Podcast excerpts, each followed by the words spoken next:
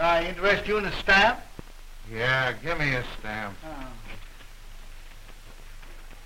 No, give me a purple one. Oh, I'm sorry we haven't any purple ones. I could uh, paint one for you. I don't want a painted one. Person hasn't got any rights in this country anymore. The government even tells you what color stamps you gotta buy.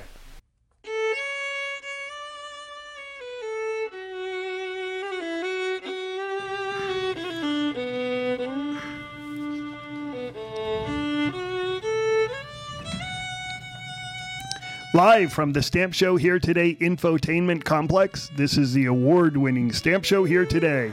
If you can dream it, we can collect it. This is episode number 399. Brought to you by the Southern Nevada Philatelic Research Center, a nonprofit 501c3 corporation for the advancement of philately. You can support this witless Tosh by joining the Stamp Show Here Today community. The cost is only $10 for a lifetime membership. And we should remind people that you can call yourself a lord or a lady if you are a member. We are an APS affiliated club. Listen to the end credits for information on joining. This is Lord Cash. This is High Towel Attendant Mark. Uh, this is Lord Excelsior Jim. Hold on, hold on. Lord, uh, what, what, what are you? High Towel Attendant. Towel, Yes. towel attendant. Towel Attendant. Yes. Like in a locker room. Yeah, it, it, it, it's a form of, of address, yeah. Oh, okay. Okay. Is it is it royal though? Well, a follow up on uh, last week because we were so prepared. The Kelleher Connection. It is a quarterly magazine. It has great articles, like the last one had a, a story on the Sequoia Chief, philately of petroleum, uh, history of presidents, Belgian Congo, it's general stuff. In addition to that, there is a lot of stuff on auction, marketing, the state of the market, etc. I strongly suggest everybody uh, subscribe to it. It is a great magazine. It is $29.95 a year. I also didn't know, I didn't know how much it costs. I didn't also know how to get a hold of it. And uh, you can call them up. That's the easiest thing. 203 830 2500. Say, hi, I want to subscribe to the magazine. They'll take a credit card and you're done.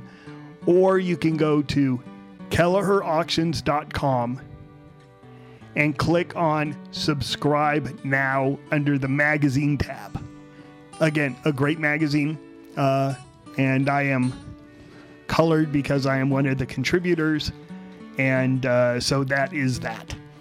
You, you might you forgot to mention that the uh, the SMQ is published in that quarterly also. Yes, if you want to get the SMQ, that's where it is now. Again, it's not a published book anymore because expenses are what they are. So today, actually, it was yesterday, um, I got a news feed on the U.S. Post Office cracking down finally, supposedly. And this ties into what we talked about last time of uh, shadow deals, which is the larger seller of counterfeit stamps that I have seen having their blowout sale. And now it kind of makes more sense because uh, the post office is cracking down. Uh, i- interesting, the lead story was it a Chinese national, so it turns out it wasn't Canada. It wasn't Canada? It Whoa. wasn't- after all this, it wasn't Oh, Canada. we have egg on our face. Chinese national arrested in federal case alleging massive scheme that shipped millions of packages with counterfeit postage. Supposedly, $60 million lost. Out of Walnut, California. Whoa. And uh, her name, if you had any doubt, was uh, Lijuan Chen, a very non Canadian name. But uh, this was interesting because, and again, we're going to go into postage in a little bit. This person ran like a warehouse. and they were doing shipping. They were a fulfillment service. And so what they they weren't counterfeiting postage stamps, they were counterfeiting postage meters. And so they said that she defrauded her husband, by the way, was questioned by the police and immediately got on a plane and flew back to China. so he, he's he's gone. He goes, "Hey, honey, uh, sayonara." That's Japanese. Yeah. That's Sixty million dollars over six months, just six months. So that's uh, that's a lot of packages. Yes. Then the uh, post office said they're also cracking down on mail theft because I guess people are stealing things out of mailboxes. So now they have a more high security mailbox that they're putting out. And what interests us, and I will read directly defeating counterfeit postage. The post office and the Postal Inspection Service seized with more than $7.7 million worth of counterfeit stamps on them. That is, uh, that's a lot. yeah. They're finally cracking down. So I don't know if they'll crack down on letters because again, that's what like shadow deals deals in. Right. But uh, the this is packages, so you know whatever.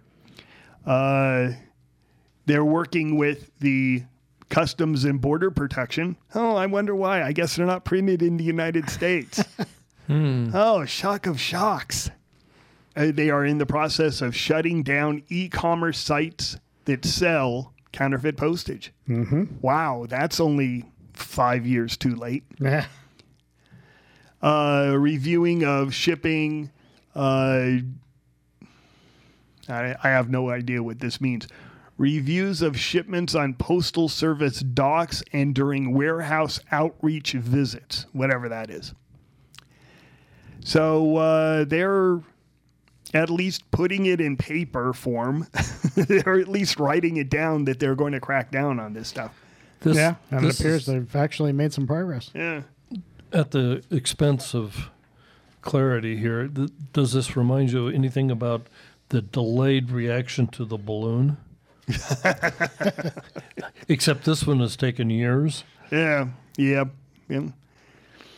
Well, again, the balloon was an interesting one because uh, everybody said, "Whoa, you know what, what, what could they possibly be doing?" It's like, They're delivering balloon mail. yeah, yeah, there. Oh, wouldn't that be great? Maybe they were delivering these stamps to that outreach center. Yeah. that's a big chunk of stamps, and that's only on packages. That's not even on letters. Yeah, and it's it's also only the ones that they did intercept. So who knows what's out there? Yeah, it makes sense that the USPS would go after packages because um, individual people hardly send letters anymore. So, um, so it would make sense that the primary purchasers of counterfeit postage would be businesses. Yeah. Yep.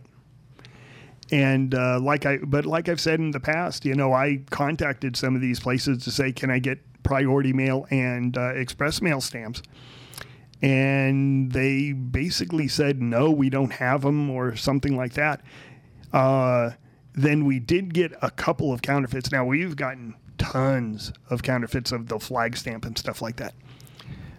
I think we got three counterfeits of the express mail stamps and four of the priority mail stamps. So they're obviously not as heavily counterfeited, but they're 10 times to 25 times the face value. So we'll see what happens there.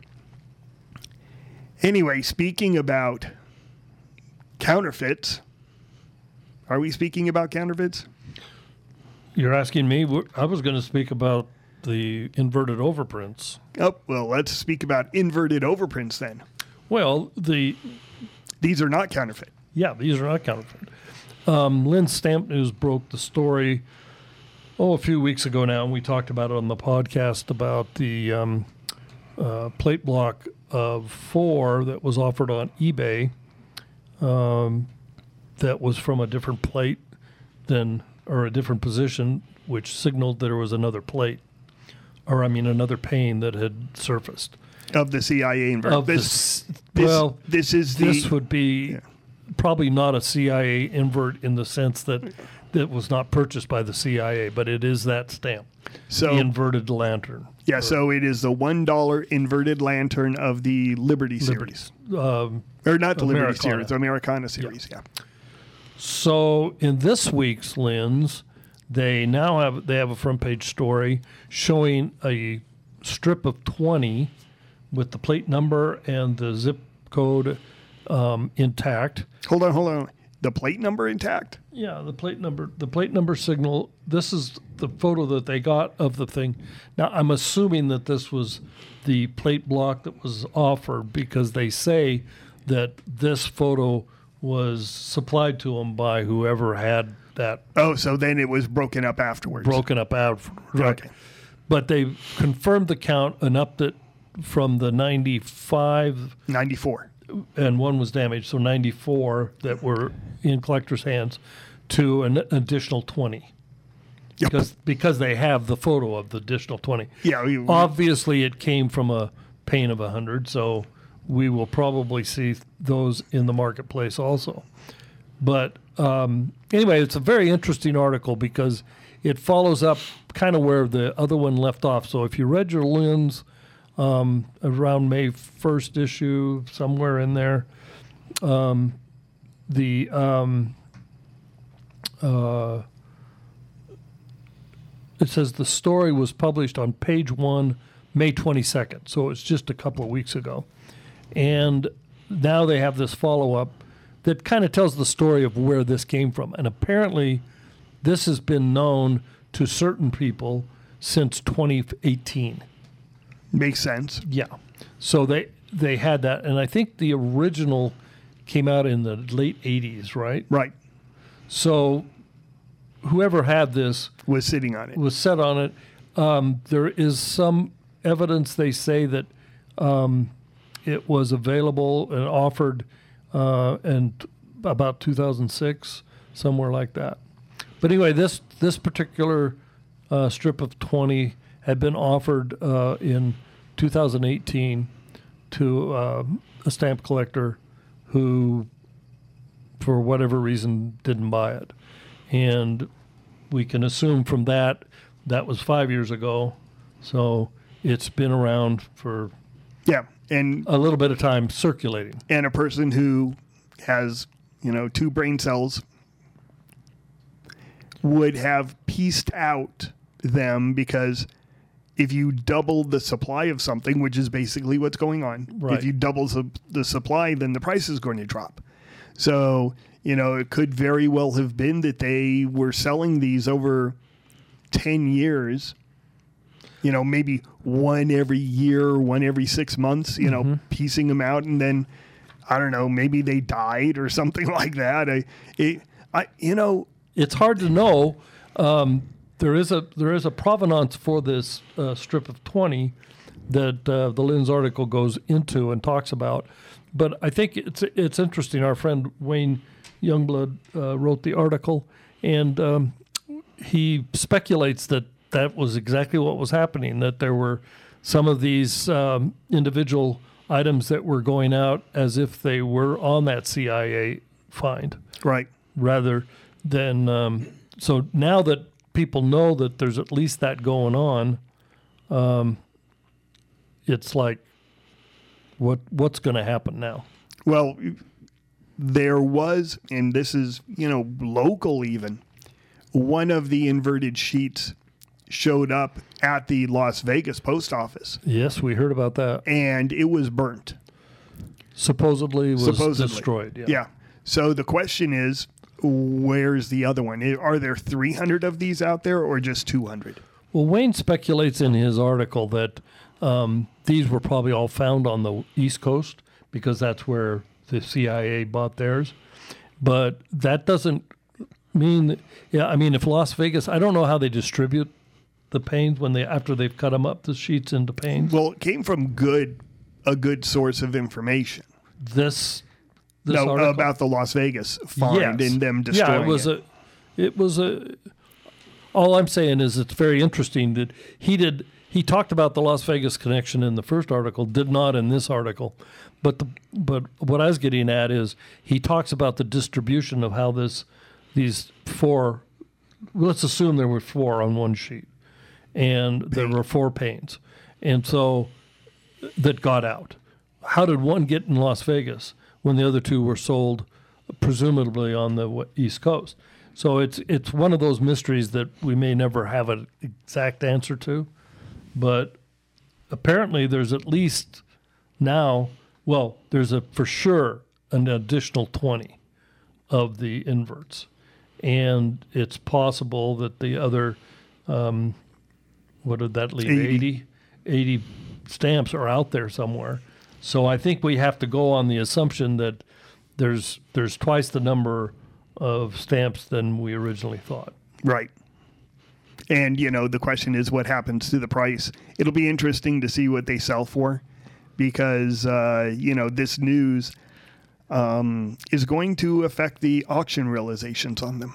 No. Another another thing that Wayne talks about is he was he was starting a project where he was plating each excuse me he was plating each one of the stamps that were on the the, the 94 stamps because they were perforated on the L perforator machine so that that that means that the perforations were different on each stamp and he Right. plate it um, but he gave up after a while because obviously after 30 years, you know, they just didn't see that there was going to be any more. So he has no way of knowing if these others fit that plate or not, which is unfortunate. But that was one of the things that he, he mentioned I thought was interesting. And Well, uh, yeah, as soon as he starts plating him, he goes, okay, I've got all 94 plates or positions. Um, here's number 95 and 96. So, since the article names names, I thought we would name those names. So, um, Posner and Gary uh, Gary Posner and Bobby, Bobby Prager, Prager. who are the lar- the largest That stamp would- dealers in the country. yeah, and that would be where I would go if I owned that sheet. Yeah, shock They originally they originally had it. Um, they they offered it to um, Harry Oliver, who um, for whatever reason didn't take it in 2018, and Posner told Linn's that he had owned the plate block and he had sold it to an unnamed con- collector who consigned it to Mark Eastner. Mm-hmm. So that that's the trail. So it it eventually goes back to um, the air dealer Nalbandian. I do not know who that is, and he had owned the plate strip. Oh, I know 20 who I know who he is. Nalbandian. Yeah, he he's one of the co-inventors of the tube saw. We we tried to extract a promise from Cash not to ever bring that up again. it obviously did not work. nope, nope. anyway, unfortunately, he is now in assisted living, and it says couldn't be reached for immediate comment, which is like saying never. Yeah, Poor, poor, poor guy. But anyway, um, they he he originally owned that uh, strip that is pictured, and so that is the source of the picture, I believe. Well, there is a rumor, and again, this is just a rumor, and I can mention names because there's something about you can't slander the dead or something. But when Bill Langs died, he was a big um, dealer in air EFOs, ear errors, freaks, and oddities.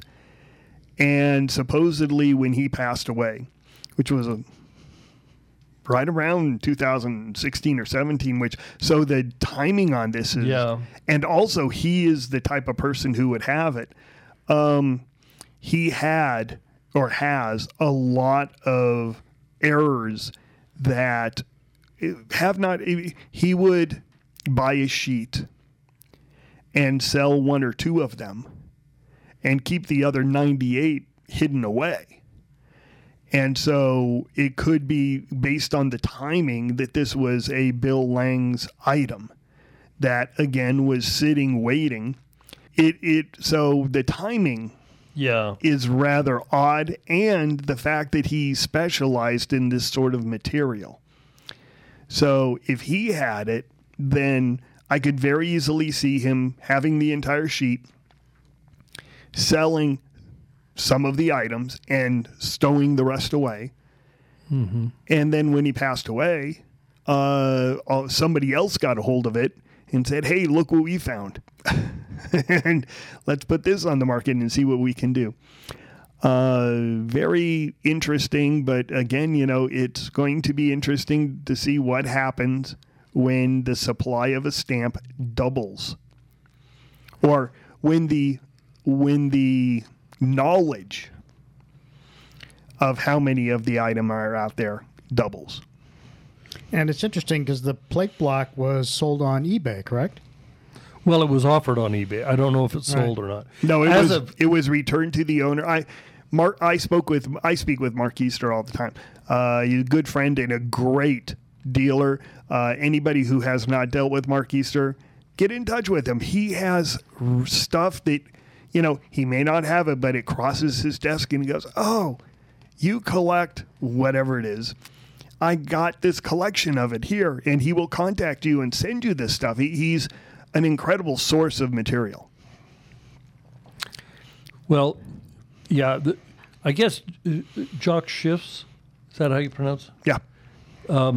Bought the original 95 or 94 and and then um, the nine people took one stamp each so he had 85 and um, wayne in his article kind of speculates that perhaps schiff also had this strip of 20 or maybe even the whole sheet and was selling off the individual stamps out of it as if they were from that 85 which um, is, I think he would, even Wayne would say that's speculation on his part. He says he might have sold several examples. Well, the the interesting thing also is everybody knows this stamp because of the name, the CIA invert. Right. Names matter a lot in Sure. stamp collecting. The inverted Jenny. People don't refer to it as C3A. Mm-hmm. They refer to it as the inverted Jenny. You know, Pig- was- pigeon a- blood pink. Yeah, Amick's book was called Jenny. Yeah. With, a, with an exclamation point. So the name matters. Yeah, big time. when half of the stamps are not CIA inverts, what does that do to the demand for the stamps? I mean, now they're not CIA inverts, they're number 277As or 2777As. I, I forget what the number is. Yeah. And then it's like, eh, who, who cares? The romance of it is a little damaged, Exactly. yeah. Yeah. Call it the KGB copies. Yeah. well, I think you, you know, um, think of the Pan, Amer- Pan American issue inverts. I mean, they don't have those fancy names. You don't get, you know, you they call them the panam one cent Pan American. Yes, you, Invert or you are like correct, that. and there are they are nowhere near, Near as valuable, as valuable as an inverted Jenny. When some of them are, rarer. yeah, The four cent. the four set is just as rare as the inverted Jenny, but nowhere near the the cost. Mm-hmm. I believe there's only one pane of them, right? Uh, th- there, as far as I know, there's only one pane, and some of them have been marked uh, uh, specimen or. I think that was like a that. separate sheet after the Oh, fact or you- something. so there was one found, and then they made the specimen sheet. I I believe, gosh, I Because you could get them in. Two, you can get them both ways. yeah, I wish Scott was around. He could pop his pop his head in and tell us the entire story on it. But the fact is, is that the inverted Pan Americans, which are close to as scor- as scarce as the inverted Jennies, um, have nowhere close to the value. And again, I I contribute it to the name that generates the desire. It's Yeah, like in China, the uh, monkey stamp. There are lots of stamps that are as rare as the monkey stamp, but the monkey stamp is the monkey stamp. Right. It's got the it's got the name and there's some kind of a story behind it that right, makes it exactly. interesting. So now you've just destroyed the story of the CIA inverts. Yeah, it'll be interesting.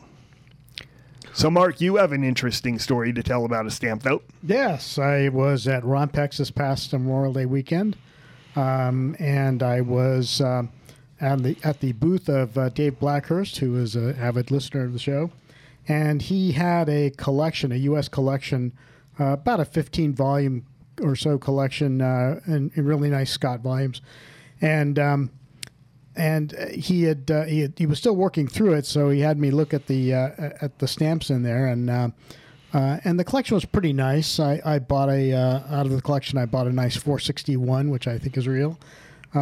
What's 461? Uh, 461 is that uh, is a, is a um, uh, it's kind of the scarce um, Perf 11, you know, two cent um, um, uh, two cent Washington.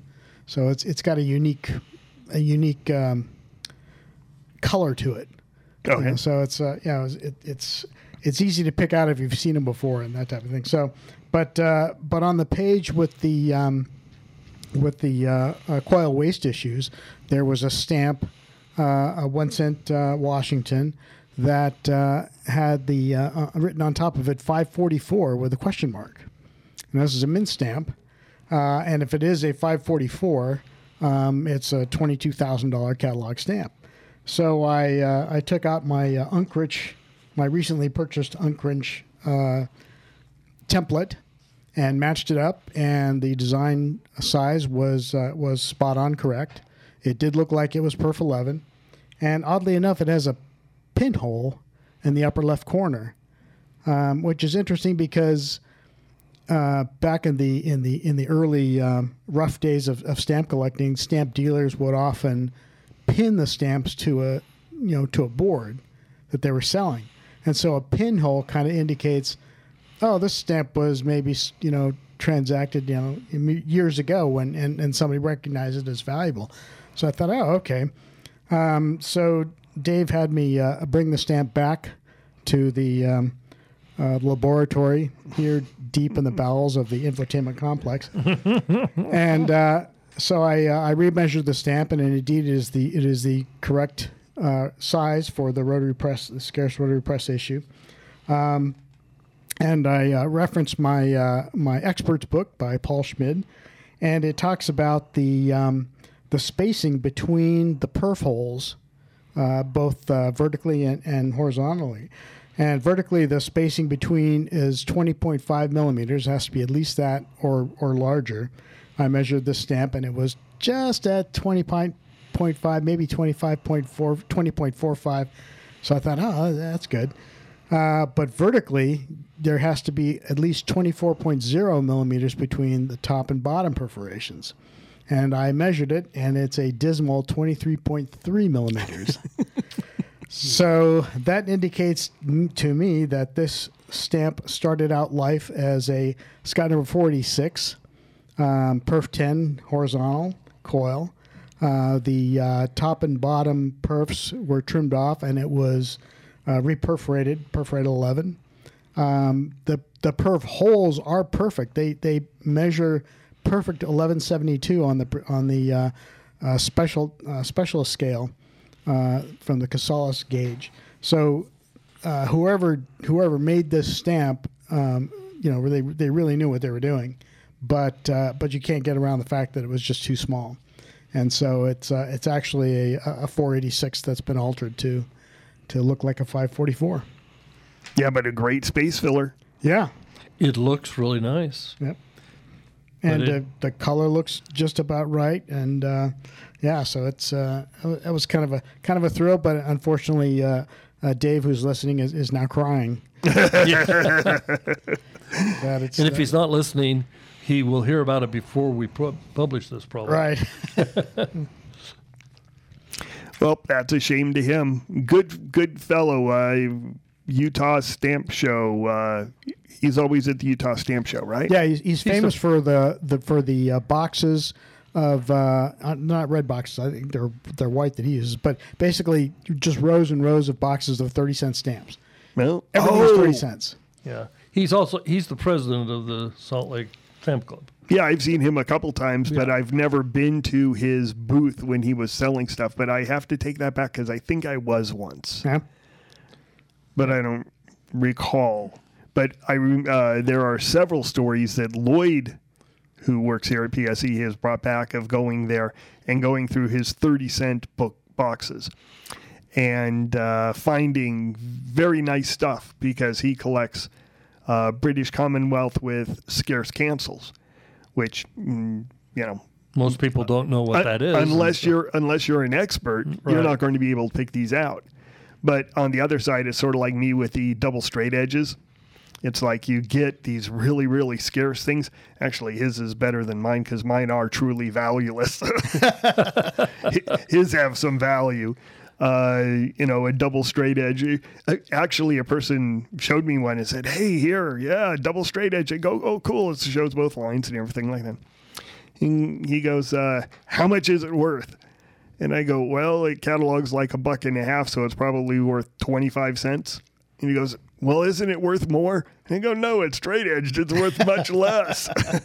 I just happen to like to collect it. yeah, it's, I collect valueless items, I guess, in addition to everything else. Well, speaking of that, I I am doing an experiment. Uh, I don't know if I talked about this before. I bought uh, two stamp collections of U.S. number 10s and 11s, which I specialize in 25s, 26s, etc. And these were collected by people who collected the very, very top quality. And so all these stamps were like fantastic quality. And I'm going through them and saying, okay, you think that all these stamps are fantastic quality, a total of about 3,000 US number 11, 10s and 11s, and there were some 26s and stuff. There were also some 24s. Out of 2,000 stamps, how many of them are truly very fine? Hmm. And so PSE has a definition of very fine, a numerical grade of 80. And out of that, I submitted, I think, about 30 stamps. So out of all the great looking stamps, 30 of them got submitted. And when I get them back, we'll see how many of them actually get a grade of 80 plus. And then I'll write it up in the Kelleher connection, like I mentioned earlier. And the it's already partially written. It's how rare are very fine stamps. And from you know working here, there what I expect to find is that very fine is very rare. Mm-hmm. It's at least very scarce. So we will see, and I will keep you updated on that as it progresses. All right. One one other thing that we this is kind of a follow up to a previous deal. You, we talked about how many number tens or elevens were used in California. Uh-huh. Okay, so um, there is a lot on eBay that has a pair of number 11As uh, postmarked October 1st with a pencil notation 1853, which is the six cent rate from California to Massachusetts. Mm-hmm. So if you want to see one, that's probably the best way to see it. We've talked about uh, singles used within the state, Yeah, those which are- would which oh. would be. Uh, I I haven't seen one of those on eBay in a while, but this one just popped up because we were talking about it, and it's still on there. So what? The Well, what's I- the price on it? uh, it's starting price. It's got ten bids. It's at forty bucks now. It should go to about seventy-five if it's nice. Yeah, and it's pretty nice. It does have a, the covers creased in the middle, but that's kind of normal for the 50s, 1850s. But it is a commercial cover used, and I think the um, uh, it looks like it goes off in an hour, hour and a half. So by the time you hear about this, it will already have been sold. But they do appear every once in a while, and probably, hopefully, our friend who brought the question up saw the cover and is Yeah. on it. Yeah. Yeah, it, it would be interesting though. Like the three cent rate well, the I I'm not sure how you'd call it, but the goal or the the interesting item would be like something from San Francisco to Salt Lake City or Salt Lake City to San Francisco That with would, with a three cent stamp. That would be a. They've got to be out there. Yeah. I mean, it was a major hub to a major hub. Um, the the problem the I've got a cover that I just purchased uh, at the last uh, Rumsey auction that is going to Hawaii with a three cent imperf from Salt Lake.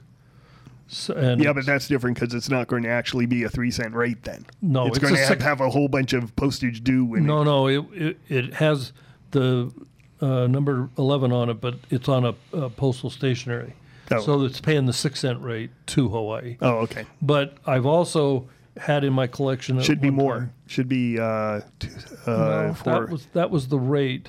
should be 1853, I think. Yeah. It should be at least seven cents. Nope, I've seen two of them. Okay, I don't know why, but I've seen two of them, and that's what the rate was. because I have, Maybe they paid the ship uh, fee um, in cash or something. I don't know. Um, the uh, the other one was uh, I had one in my collection from Nevada. It was a number eleven, and it went to California. So Nevada territory to California, Oh, that's cool. and in that period, it was probably Utah territory Yeah. the you know um, the post offices there in Nevada were um, in Utah territory until the 1861. So I have a great cover. It's uh, got a number 25 on it. It's a 1858 usage, and 59, one or the other. It's a three cent stamp to France. Now, obviously, it has a whole bunch of postage due on it, but it's a three cent stamp to France. So you look at it and go, oh, the rate was three cents to France, and go, yeah, except you have to look over here at the postage due Right. 12 cents or whatever. I forget what the postage due when it got there was, but it was significant. well, it's interesting when you talk about rates. Um, I bought a cover several years ago. The guy sold it to me cheap. He says, "Well, it's fake, fake cover because it had two um, 113s on it."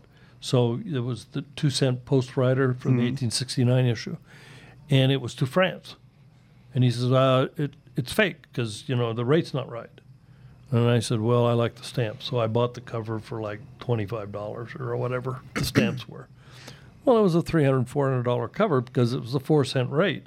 That was the proper rate. Oh, There was a four cent rate there, and I don't remember now all the details, but it was um, uh, brought to my attention that yeah, they had those kinds of rates there when they were between the postal union stuff and you know it was cl- closed Prussian mail. I don't know what exactly, but yeah. anyway, so the sometimes Yeah, I still don't understand Prussian closed mail. What? I, I'm not an expert on that because there was very few, very little of that that came out of the West. But I saw that and I thought that was kind of interesting. We're talking about rates. The other one that um, comes to mind when we're talking about that tw- 25 is one of my Camp Floyd, Utah uh, covers has a 25 on it, which is kind of interesting. Just, you know, it was 1858 usage, and that's about right but a number 25 used from Utah Territory from the military. Um, that's pretty interesting, I thought. Yeah, fun, funny story because we were talking about Mark Easter.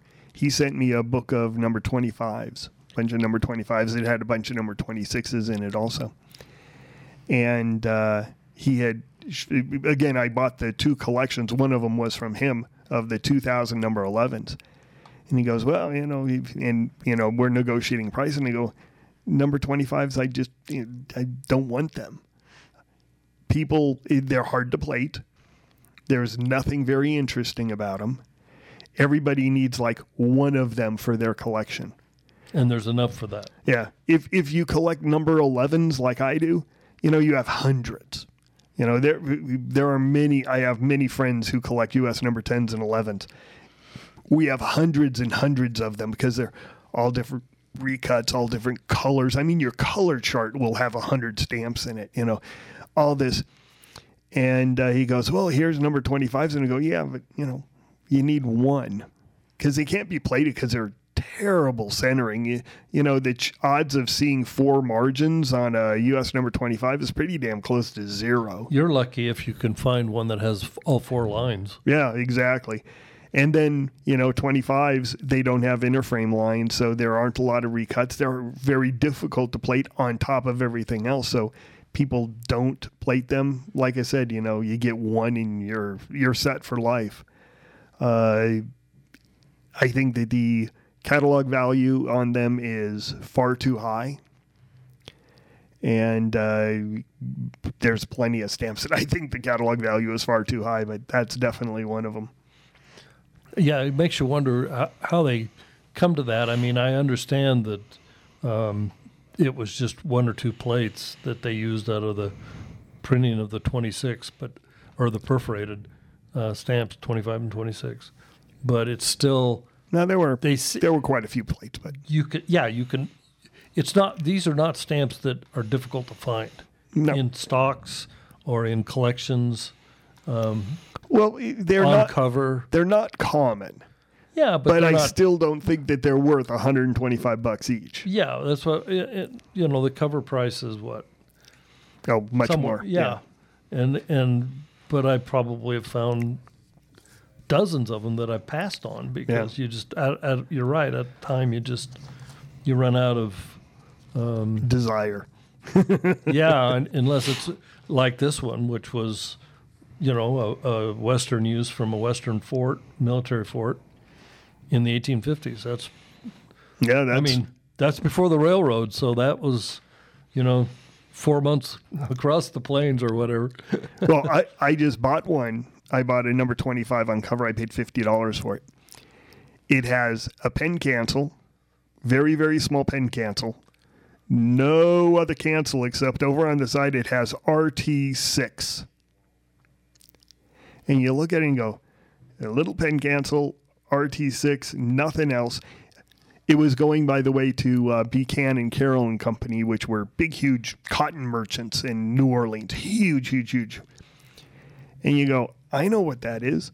That's a Red River route cancel. Somebody put that on a steamboat going down the Red River, going to New Orleans. No cancel, no city cancel, no date or anything. All it has is RT6, just little bitty pen mark. And but uh, a great story but a great story, a rare, rare, Oh, rare, rare item. yep Which, if it was removed from the cover, then you say, "Oh, it's a pen canceled number twenty-five. Who cares?" It it ends up in the thirty cent box over at Dave's. well, I buy it for thirty cents because I think they're worth more than thirty cents. I, I was joking. Yeah, the um, yeah, I, I think that uh, number tens are undervalued by a lot. Number ten A's, uh, it's argued that they are too high. Number 11s, you got to go by the catalog. The catalog says this is for a very fine stamp. Um, 50 they catalog $15 a very fine number 11 is worth more than $15 your average number 11 is not worth anywhere close to $15 they're like 2 or $3 number 26s uh, again overvalued. If you find a very fine one then you're in the right ballpark but none of them are very fine. 25s too high. 25a with the inner lines too low uh, especially if it's platable. So uh, that's my opinion on catalog.